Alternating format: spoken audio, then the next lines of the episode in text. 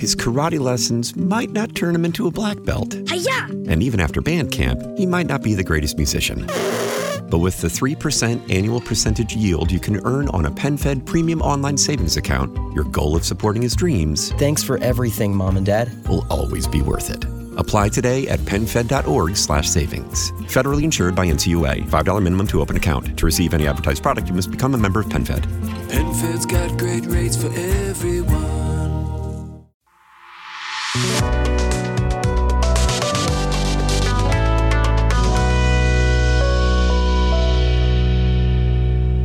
Saluto dalla redazione e bentrovati all'appuntamento con l'informazione. Incontro a New Delhi tra Giorgia Meloni e il premier indiano Modi a margine del G20. Condividiamo l'auspicio che l'India possa facilitare un percorso negoziale verso la cessazione delle ostilità e una pace giusta in Ucraina, ha detto la Presidente del Consiglio. Il conflitto oggi al centro dei lavori saranno presenti per la prima volta insieme il segretario di Stato americano Blinken e il ministro degli esteri del Cremlino Lavrov. Il presidente della Repubblica, Sergio Mattarella, oggi in Calabria, dove renderà omaggio alla Camera Ardente alle 67 vittime del naufragio avvenuto a Steccato di Cutro. Al Palamilone di Crotone anche la segretaria del Partito Democratico Ellie Schlein, assieme a una delegazione di parlamentari Dem. Proprio da Schlein sono arrivate le critiche più dure, con tanto di richiesta di dimissioni, al ministro Piantedosi, che aveva parlato di assenza di senso di responsabilità da parte dei migranti.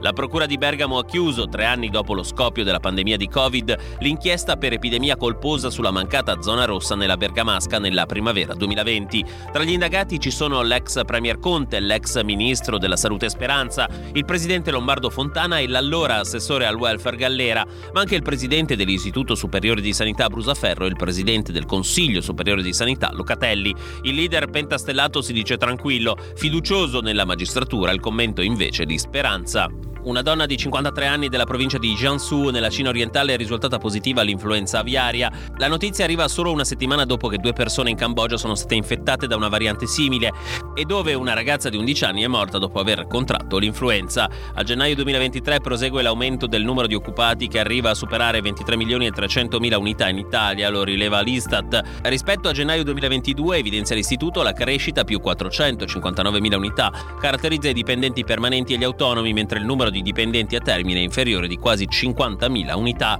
Anche il basket NBA 23 punti in 27 minuti all'esordio con i Phoenix Suns per la stella Kevin Durant. L'ex Brooklyn Nets era fermo da quasi due mesi ed è stato recentemente scambiato con la squadra dell'Arizona che ha vinto 105 a 91 contro i Charlotte Hornets. È tutto, grazie dell'ascolto.